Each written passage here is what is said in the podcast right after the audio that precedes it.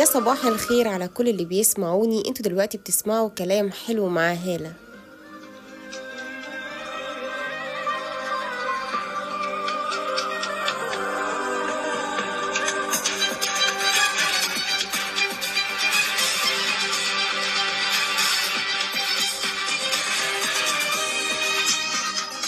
قبل ما أبدأ الحلقة أحب افكركم إن أنتوا تقدروا تسمعوا كلام حلو مع هالة عن طريق أكتر من منصة للبودكاست وأكتر من تطبيق. ويلا نبدأ الحلقة.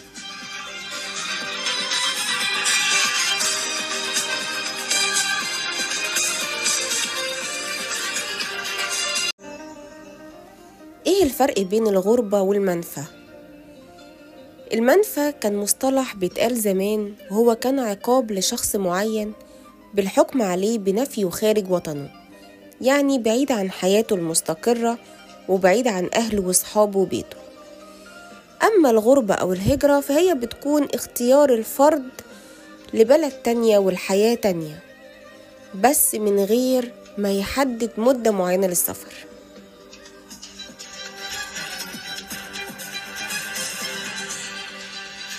كتير من الناس بتفتكر إن الهجرة أو الغربة هي الأفضل يمكن بتكون الأفضل ماديا.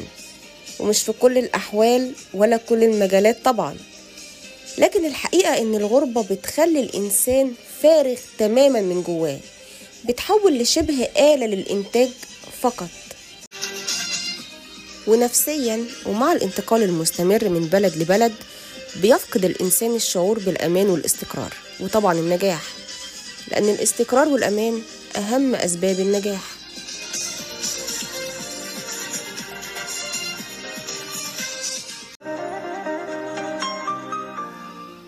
كتير من الناس بيختاروا الغربة هروب من ظروف اجتماعية معينة أو لظروف مادية. لكن حتى لو قدروا يحققوا النجاح المادي بيكونوا عاشوا خلل في التوازن النفسي الداخلي ليهم عشان البعد عن الوطن شيء مؤلم وإلا ما كانتش في حروب عشان الناس ما تبعدش عن وطنها.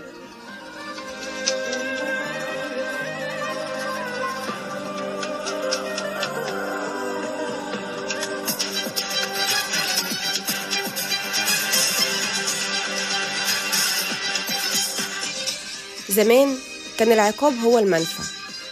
تخيلوا يا جماعة المنفى كان هو العقاب. في فرق بين السفر سنتين تلاتة أو السفر عشان نشوف أماكن جديدة أو نتعلم أمور جديدة أو ثقافات جديدة. وبين الهجرة والغربة اللي هي حرفيا بتسرق العمر. تلاقوا مثلا شخص متغرب من أول ما اتخرج من الجامعة ووصل لعمر الأربعين أو أكتر ولسه مش مستقر في بلد. يعني حكم على نفسه بالمنفى.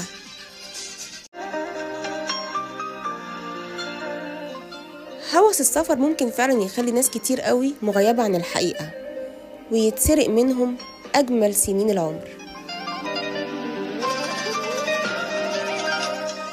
السفر متعة لكن لما يكون الشخص مسافر لفترة معينة والهدف معين لكن يوم ما يتحول لمنفى بيكون أكبر عقاب الشخص لنفسه.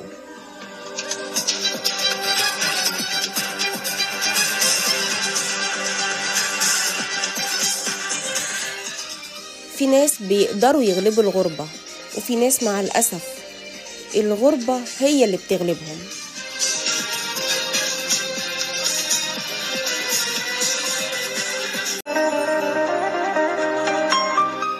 بإيدينا وباختيارنا نقدر نحدد هدف السفر عشان ما يتحولش المنفى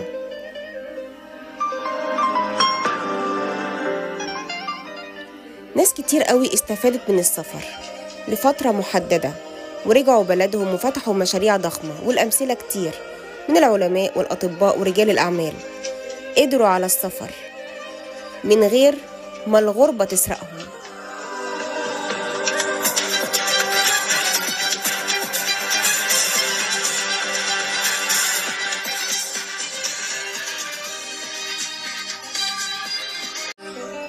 وبس كده دي كانت حلقتنا النهارده. ما تنسوش تتابعوني على الفيسبوك. وإكس وإنستجرام.